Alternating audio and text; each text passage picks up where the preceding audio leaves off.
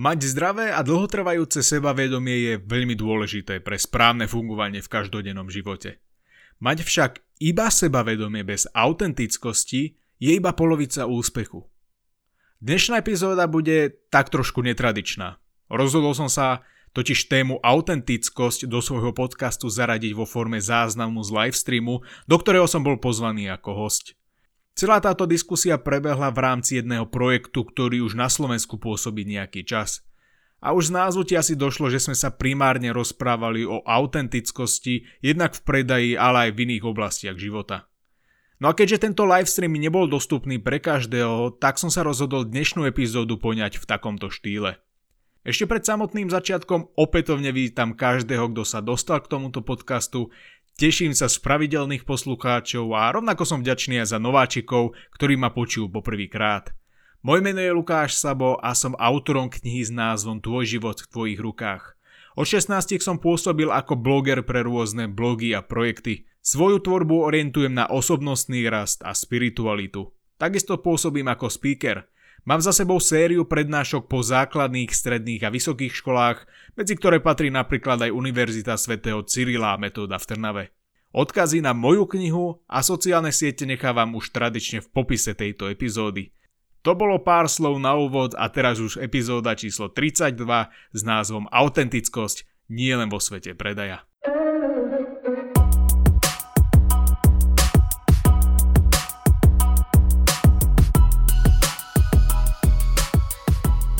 A Lukáš, mňa by možno na úvod zaujímalo, že kedy ty si si vo svojom živote začal uvedomovať to, že možno tá autentickosť je dôležitá, že ju vlastne potrebujeme v živote. Či tam bola možno nejaká osobná skúsenosť, ktorá ťa ako keby doviedla k takémuto uvedomeniu, alebo to prišlo samo, alebo jak sa to stalo?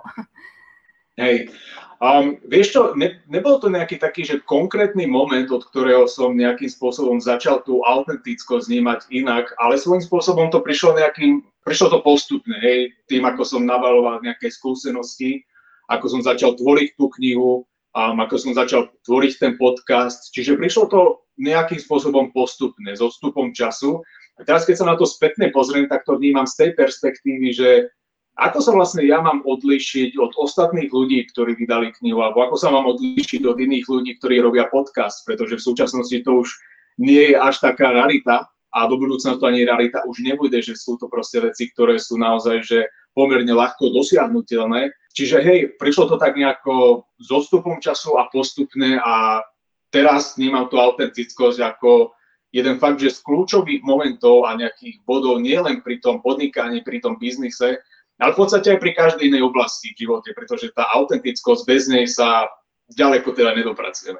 Aj myslím si, že sa nám možno bude oveľa ťažšie žiť a ja mm. vnímam, neviem ako to máš ty, ja vnímam ako keby celú tú dobu od uh, čias, kedy vlastne došiel taký zaujímavý vírus a tu na, uh, ako by sa to ľudstvo začínalo meniť, alebo my ľudia, že začíname ako mm. keby možno viacej pracovať sami so sebou, začíname inak robiť biznis, začíname si uvedomovať možno úplne iné hodnoty v živote.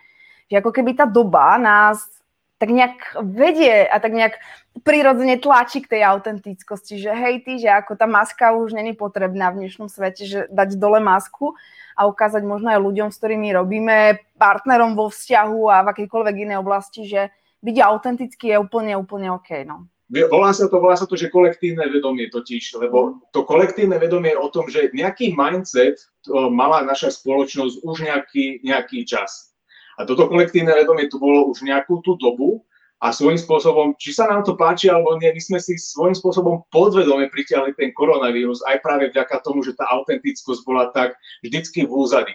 A teraz vlastne, ak prišiel ten koronavírus, tak máme tu nejaký spôsob, ako tú autentickosť konečne prekopať a dostať ju na výsunie. Lebo ďalšia vec, často pri tom osobnom raste alebo pri všetkých týchto veciach, často sa do popredia dostáva pojem sebavedomie. To sebavedomie je strašne dôležité a takisto je naozaj neodštiepiteľnou časťou v ktorejkoľvek oblasti, či sú to vzťahy, či je to kariéra, zdravie, hoci čo, to sebavedomie tam jednoducho musí byť. Ale keď máš proste, že brutálne prekopané sebavedomie, ale nemáš tú autentickosť, tak často to vysoké sebavedomie sa môže preklopiť až do egocentrizmu. A povedzme si úprimne, ten egocentrizmus nám nepomôže asi v žiadnej oblasti nášho života. Čiže tá autentickosť je spätá s tým sebavedomím. A nie je to o tom, že teraz sa niekto dozvie na nejakej liveke, že OK, teraz autentickosť je nejaká vec, ktorej by som sa mal venovať a teraz to sebavedomie zazdám do úzadia. Nie, je tam nejaký, nejaký vzťah, to znamená, že my musíme mať balans medzi tým sebavedomím a zároveň aj tou autentickosťou a tedy sa nám podarí nejakým spôsobom posunúť sa na nový level v našom živote. A ako ty možno by si opísal práve tú autentickosť? Čo je tá autentickosť? Lebo veľa ľudí uh, si povie, OK, to je trendy, je to teraz in, mm. preto potrebujem byť autentický, ale možno mnohí uh, z nich ani nevedia, čo to naozaj je byť autentický. Čo je tá autentickosť? Presne, mňa, mňa veľmi šokovalo, že, že ja som si vždycky myslel a vždycky som vnímal tento pojem alebo túto charakteristiku, že však to je jasné ako facka. A reálne som zistil, že veľa ľudí ani nevie, že čo to vlastne znamená a že často majú úplne milú predstavu o tom, že, že čo to vlastne je tá autentickosť.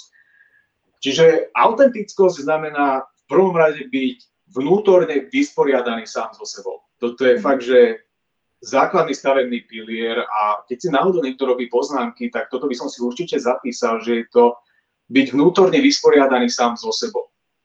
Pretože keď my nejakým spôsobom nie sme vysporiadaní sám so sebou, tak nemôžeme očakávať, že, že nás budú akceptovať a že nás budú um, príjmať druhí ľudia, pokiaľ my seba samého nepríjmeme.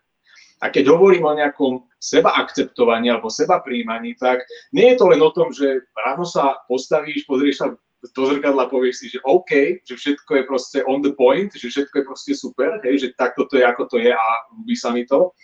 Ale je to práve aj o, tý, o, tom, o tej vnútornej stránke. Je to o tom byť vysporiadaný a akceptovať svoju minulosť, svoje predchádzajúce rozhodnutia, možno nejaké prešlapy a neobviňovať sa za to, ale prijať to ako súčasť nás a posunúť sa jednoducho ďalej.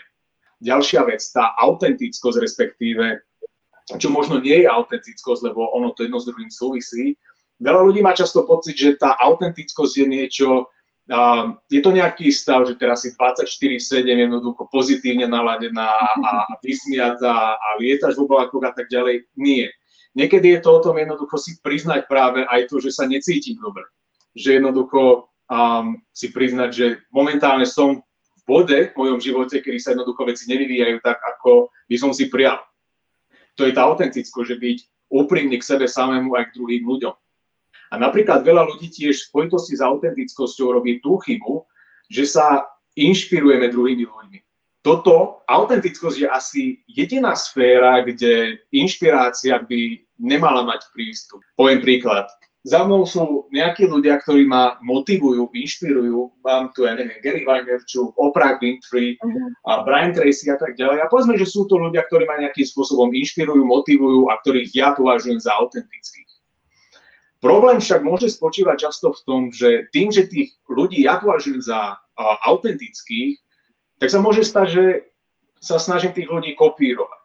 Hej? A tam sa vlastne stá, tam sa stráca tá autentickosť, že poviem si, OK, Oprah Winfrey je pre mňa autentická. Ako to robí? Ako, ako to robí, že je autentická na tom pódiu? Alebo Brian Tracy, alebo Gary Vaynerchuk, že je taký autentický v tých jeho videách na sociálnych sieťach. A tým, že my sa snažíme nejakým spôsobom napodobniť to, ako sa oni prezentujú a ako žijú, aké majú návyky a tak ďalej, tak paradoxne tým zabíjame svoju vlastnú autentickosť.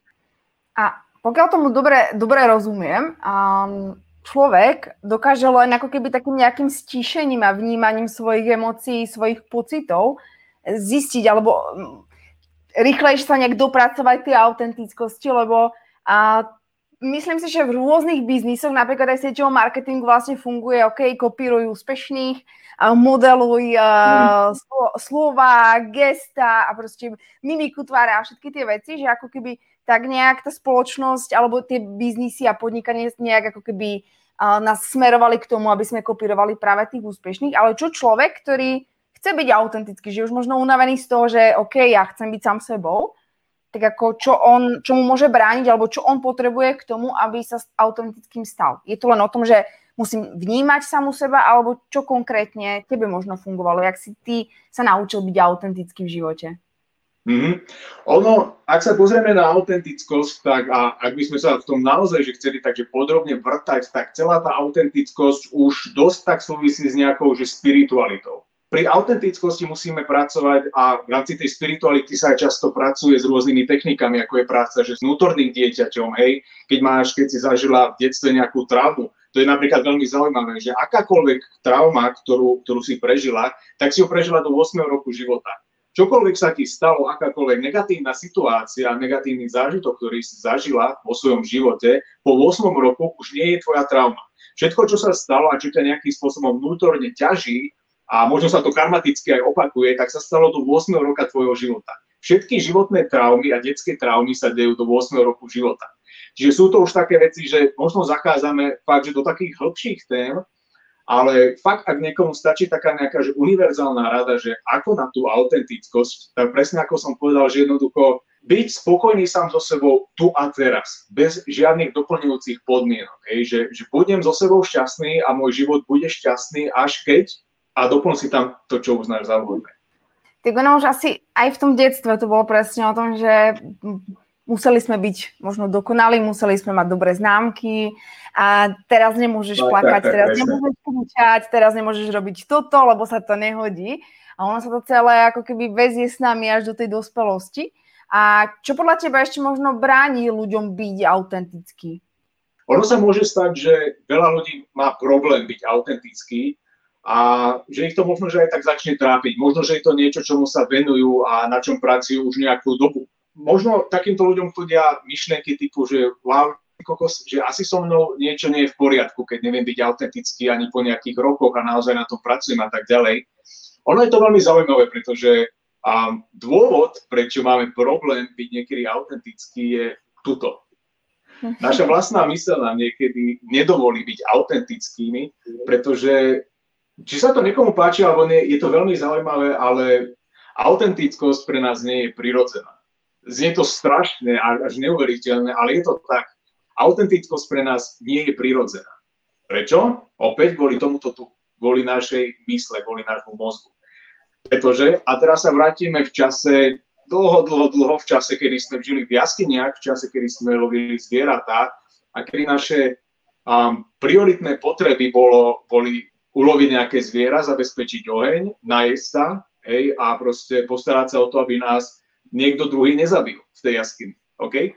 A naša myseľ je takto naprogramovaná. My tu máme proste nejaký vzorec, ktorý nám hovorí, že musíme byť neustále v strehu, že musíme jednoducho neustále byť v pozore a pri tej autentickosti môže nastať presne to, že môže tam sa spustiť nejaký blok. Hej, že teraz snažím sa byť autentický, snažím sa na nič nehrať a snažím sa byť um, prirodzený, bez ohľadu na to, s kým komunikujem, kde komunikujem, ako dlho komunikujem. Ten problém spočíva v tom, že jednoducho naša mysel sa nás snaží ochrániť. Naša mysel tak pôvodne bola naprogramovaná, že sa nás snaží ochrániť pred všetkými tými vonkajšími faktormi, ktoré sú tam vonku. Čiže ak s tým má niekto problém, tak jednoducho sú to veci, ktoré si vyžadujú čas. A nie je to o tom, že teraz niekto má predpoklady na tú autentickosť a niekto naopak nie. Všetko je to o tom tréningu.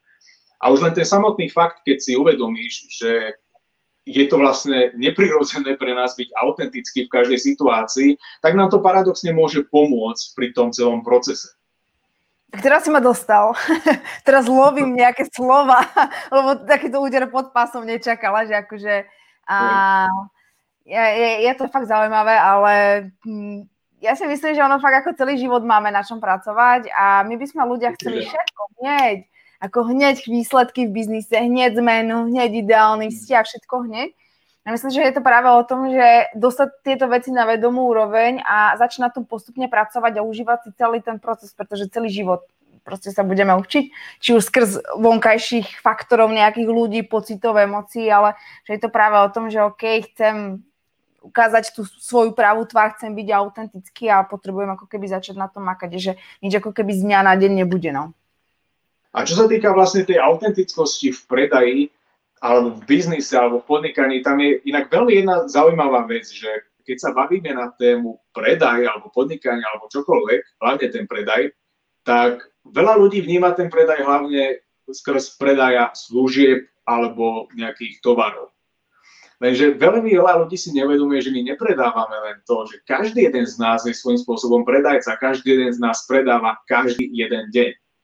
Poviem príklad. Možno sa ti už stalo, že sa ti páčil nejaký, ale že fakt, že sa ti brutálne páčil nejaký film alebo nejaká kniha, alebo proste nejaká aktivita, do ktorej si bola, alebo do ktorej si zažratá. A poviem príklad, s nejakou kamarátkou si sa stretla, alebo s nejakým známym a začala si o tejto knižke, o tomto filme rozprávať. A s tým človekom, s ktorým si sa stretla, tak najskôr ten človek bol taký, že, ná, že toto není pre mňa, že nie. Ale ty si ho dokázala tak spracovať na základe tej vášne, ktorú si a, mala skrz tú knihu alebo ten film, že si dokázala toho človeka presvedčiť.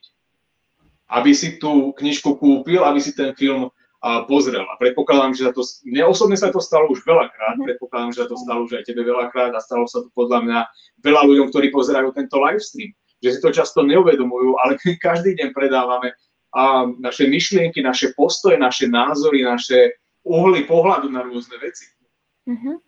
A v rámci, alebo spojitosti práve s podnikaním, myslíš si, že je to nejaká ako keby konkurenčná výhoda, ak je obchodník alebo podnikateľ práve autentický na tom trhu? Um, a konkurenčná výhoda, podľa mňa je to nevyhnutnosť v súčasnosti. Uh-huh nevyhnutnosť a jednak vo všeobecnosti, ale je to nevyhnutnosť v rámci nášho domáceho trhu.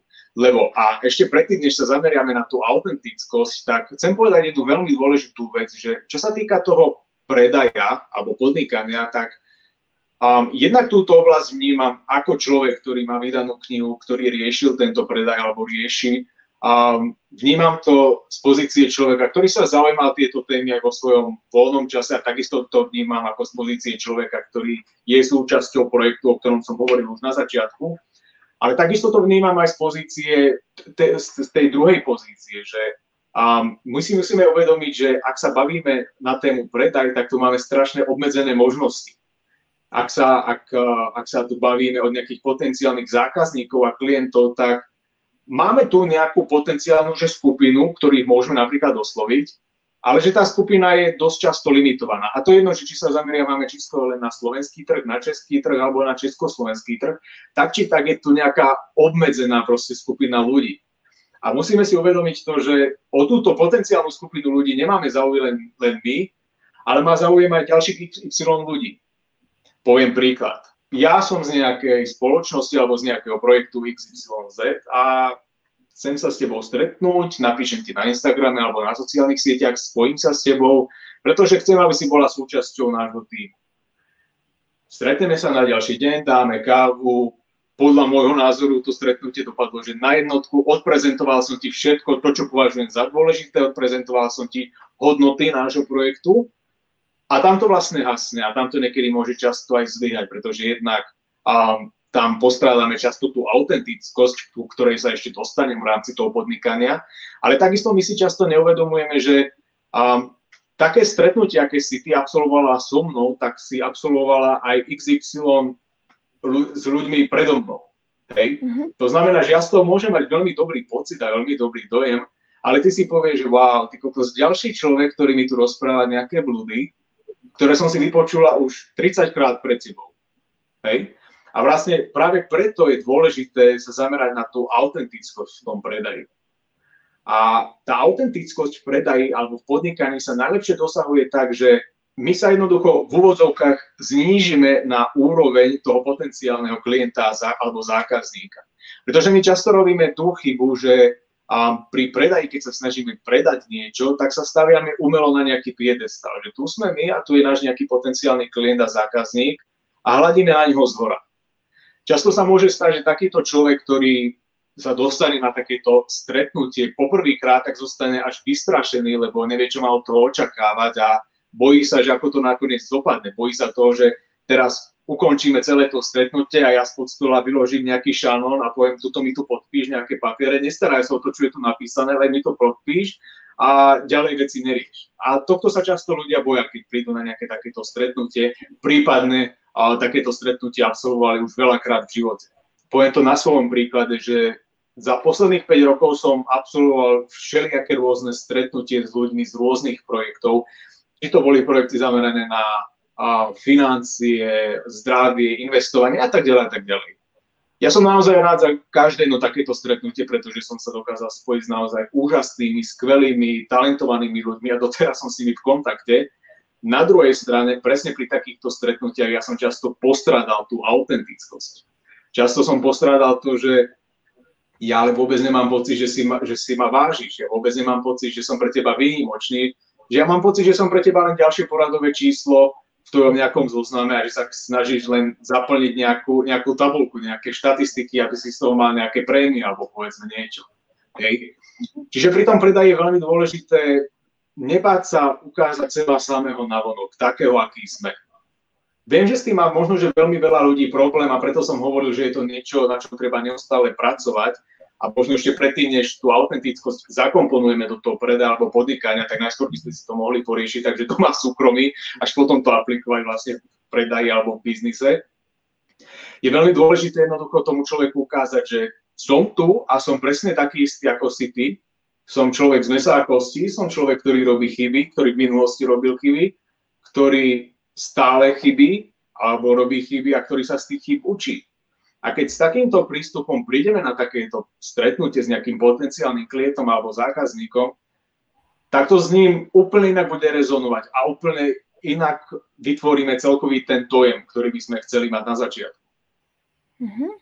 A máš aj možno nejaké typy pre, pre ľudí, ktorí, lebo ja ak môžem, tak to mhm. vlastne zazdielam otázku, ako zaujať na trhu na základe autentickosti, akú aktuálne mám. Veľmi dobrá technika je vyrozprávať svoj vlastný príbeh. To je možno, že niečo, s čím veľa ľudí už začína pracovať, ale um, podľa mňa sa to ešte len dostane do popredia a v rámci tej autentickosti je to naozaj skvelé, pretože veľa ľudí má často pocit, že môj príbeh nie je zaujímavý.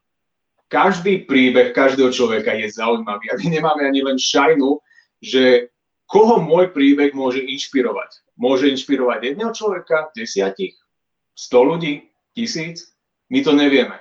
Hej, a my sa často a bojíme zazdieľať ten vlastný príbeh, lebo opäť tej autentickosti, lebo čo si o tom druhí ľudia pomyslia, prípadne a nemáme vysporiadané nejaké veci z minulosti, tak sa bojíme ten príbeh nejakým spôsobom zazdieľať. Ale tá autentickosť je presne o tom, jednoducho vyrozprávať ten svoj príbeh a nebáť sa ukázať, že toto som ja, z tohto prostredia pochádzam a týmto smerom smerujem. Takáto je možno, že budúcnosť, takéto mám sny, plány, vízie. Hej, ono, je pravda, že práve s prostredníctvom toho príbehu sa dokážeme ako keby prepojiť, stotožniť s tou druhou stranou a tá druhá strana si môže uvedomiť, že wow, že on tu mal rovnako, on si prešiel možno rovnakou cestou, hej, že že fakt ako tam dojde k takému možno prepojeniu a zároveň presne aj, aj ty si vravel, že chceme byť ako keby dokonalí a, a obchodník ako keby má v sebe takéto presvedčenie, že ja potrebujem ukázať, že so mnou ten úspech dosiahneš a že sa mm. ako keby častokrát bojíme byť uh, sami sebou a chceme mať tu práve nálepku takej tej dokonalosti. No a to nám môže byť ako keby možno, môže to hrať proti nám, nie ako keby s nami.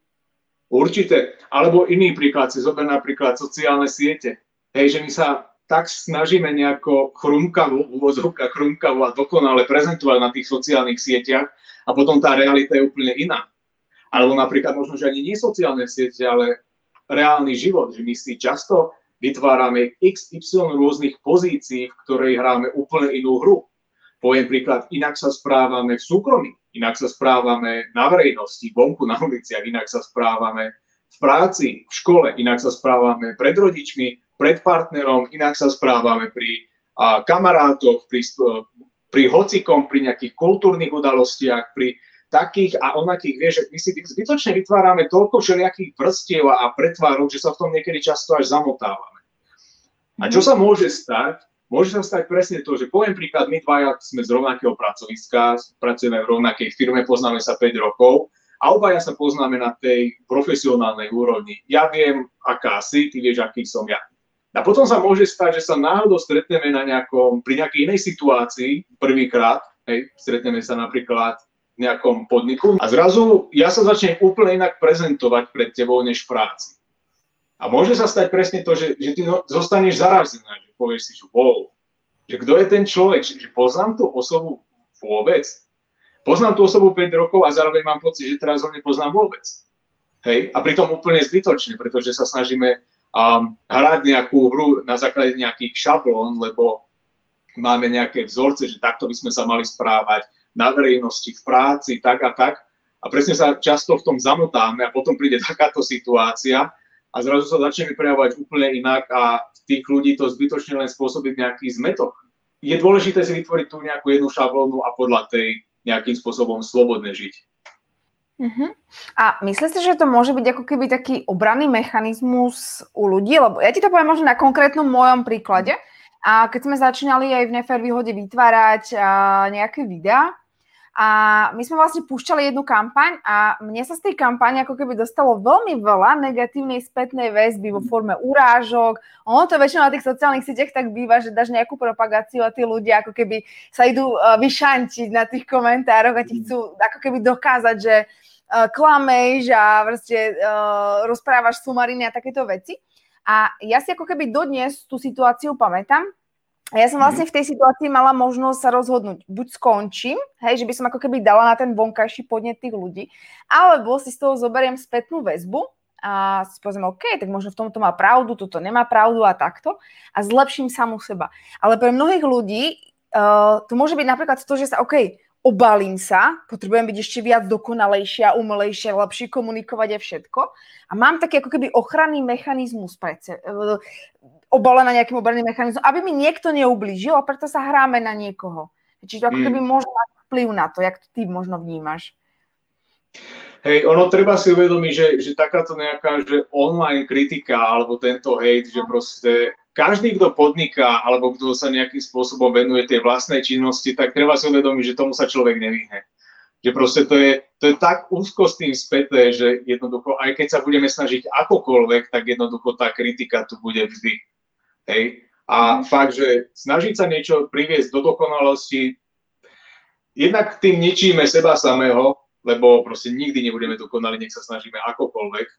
Mm-hmm. Ďalšia vec, čo sa týka nejakej tejto že kritiky alebo týchto hejtov, ono si často treba uvedomiť, že často ten človek, ktorý kritizuje alebo dáva tie hejty, že možno on to nemyslí zle. Hej? Že my automaticky tých ľudí považujeme ako, ako nejakých zlých, neprajných ľudí, pomstichtivých, ktorí nám chcú zle. Ono, je to vtipné, ale niekedy títo ľudia to len nevedia dobre odkomunikovať. Tá, áno, treba, treba niekedy rozlišovať samozrejme, že tá objektívna kritika, tá je najlepšia, a potom tu máš tie hejty. Lenže aj tie hejty sú niekedy nastavené tak, že ten človek to jednoducho nevie dobre poňať že ten človek ti možno, že aj chce dať nejakú že objektívnu spätnú väzbu, len to nevie dobre odkomunikovať a my si to proste vyložíme zle a povieme si, wow, tento človek sa nás snaží jednoducho zničiť. A potom sú tu áno tie hejty zámerné, že teda áno, chcem tomu človeku ublížiť, že dopraje mu, že, že nech má pokazený deň alebo niečo. Tu zase záleží od toho, že do akej miery sme opäť stotožnení a spokojní a vyrovnaní sami so sebou. Pokiaľ sme vyrovnaní sami so sebou, tak mykneme, mykneme plecami a povieme si, OK, je to názor jedného z mnohých. Opäť je to dosť spojené s tou spiritualitou, ale je veľmi dôležité sa aj poďakovať za to. Ono je to dosť taký, že už hard level pre niekoho, že mám sa poďakovať niekomu za niečo, mám sa poďakovať druhému človeku za to, že ma kritizuje. Hej, je to už trošku taká, že, že vyššia úroveň, ale keď sa toto naučíme, ten život bude oveľa jednoduchší. Uh-huh. Hej, no ono sa nedá pačiť každému, ono je to úplne, úplne prirodzené a práve možno aj v tom online sa človek musí ako keby tak nejak nastaviť, že je to úplne prirodzená súčasť nejakého, nejakého rastu aby to potom možno nemalo práve e, vplyv na, na to, kým naozaj sme, že proste príde nejaký hejt a tým, že, že som to mala ako keby tak, jak sme sa o tom bavili, mi to tak nejak vyskočilo na um, že presne to ako keby a, že som tam ostala taká nejaká zmetená a som si spomenula práve na také tie myšlienkové pochody, že OK, že akou cestou ísť a, a nakoniec aj tak si človek uvedomí, že OK, ja konám s najlepším možným úmyslom, natáčam mm. videa, robím live streamy, kto to má počuť, komu to má priniesť hodnotu, komu sa páčiť budem, to tak bude, komu nie, OK, je to úplne, úplne v pohode, ale aby to ako keby nezabíjalo to, kto naozaj sme a práve tú našu autentickosť. No. Hej, a k tomuto mi napadla ešte jedna zaujímavá vec a to je zhruba nejaká, mm, nejaká vec, ktorá sa stala asi pred rokom alebo pred dvoma, nespomínam si celkom, už ani pri akej príležitosti to bolo, Len viem, že to bolo nejaké video, ktoré som zverejnil na TikToku, keďže je to platforma, ktorej sa dosť vyžívam a vidím nej veľký potenciál, preto tam robím vlastne aj nejaký content zameraný predovšetkým na tú spiritualitu. Instagram má ponechaný na motiváciu, osobnostný rast. A spomínam si, že minulý rok som tam zverejnil jedno video a nespomínam si už teraz, že o čom to konkrétne bolo a, a, a čo konkrétne bolo predmetom toho hejtu, ale spomínam si, že ten človek tam akože niečo narážal na niečo a ja som si povedal, že OK, je to tvoj názor, neberiem ti ho, v poriadku, ďakujem, vážim si to. Ale zaujímavá vec je na tom to, že keď som sa nejakým spôsobom spätne vrátil po roku, vlastne tento rok, keď som sa vrátil k tomu videu a znova som nejakým spôsobom si len tak, akože zo srandy, vo voľnom čase prezeral tie komentáre a narazil som presne na ten to komentár, tak som si povedal, že, že sakra, že ale ten človek mal pravdu. Reálne my, reálne my môžeme s odstupom času zistiť, že to, čo považujeme za hate, vyslovené hate, tak vlastne, vlastne si po, po nejakom čase povieme, že, že sakra, že ten človek mal pravdu. Že my niekedy tak strašne si zablokujeme tú, tú kritiku a nevidím, nepočujem, hej, lebo proste všetká kritika, s ktorou, alebo všetky nejaké názory, s ktorými my nie sme teraz spokojní, tak to považujeme za hate a nechceme to nejakým spôsobom prijať. A potom vlastne nastane takýto nejaký progres, pracujeme s tou autentickosťou a po nejakom čase sa vrátime k takýmto nejakým veciam a zistíme, že, že sakra, že, že ja som to vážne nespravil dobre, alebo že som vážne nejako nepôsobil až tak dobre, ako som si myslel v tom čase, že som pôsobil.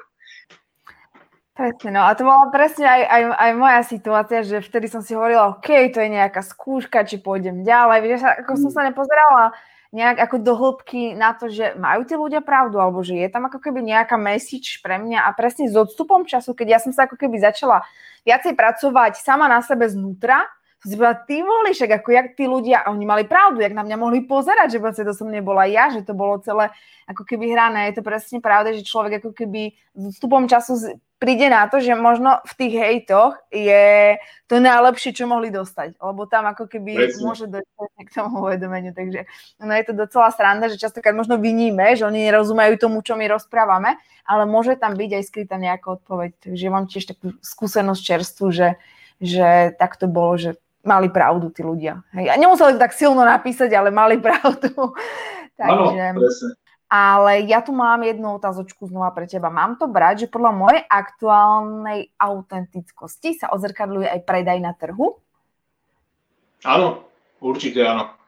Lebo ako hovorím, že tá autentickosť, um, z jednej strany celá táto liveka je zameraná na, na ten predaj alebo nejakým spôsobom na, uh, na, na, na ten biznis, na to podnikanie. Ale ono je to strašne zaujímavé, pretože my keď si nejakým spôsobom vnútorne napravíme tú autentickosť a, a vyriešime si nejaké možno, že aj tie traumy a nejaké možno, že pochybnosti o nás z minulosti, ono to podvedome dokáže spôsobiť obrovské divy. Nie len v tom predaji, ale aj v iných oblastiach, respektíve aj v tom predaji. Ono je to strašne zaujímavé v tom, že my nemusíme navonok ani, um, ne, nemusí tam byť nejaká že viditeľná fyzická zmena. Stále sa pozrieš do zrkadla a stále budeš vidieť tú istú osobu, ale podvedome tam človek ťa bude vnímať úplne inak. Napríklad vy ženy, máte ten šiestý zmysel, že vy jednoducho po, povieš si, že na tom človeku niečo je, že ten človek so mnou nejako proste rezonuje.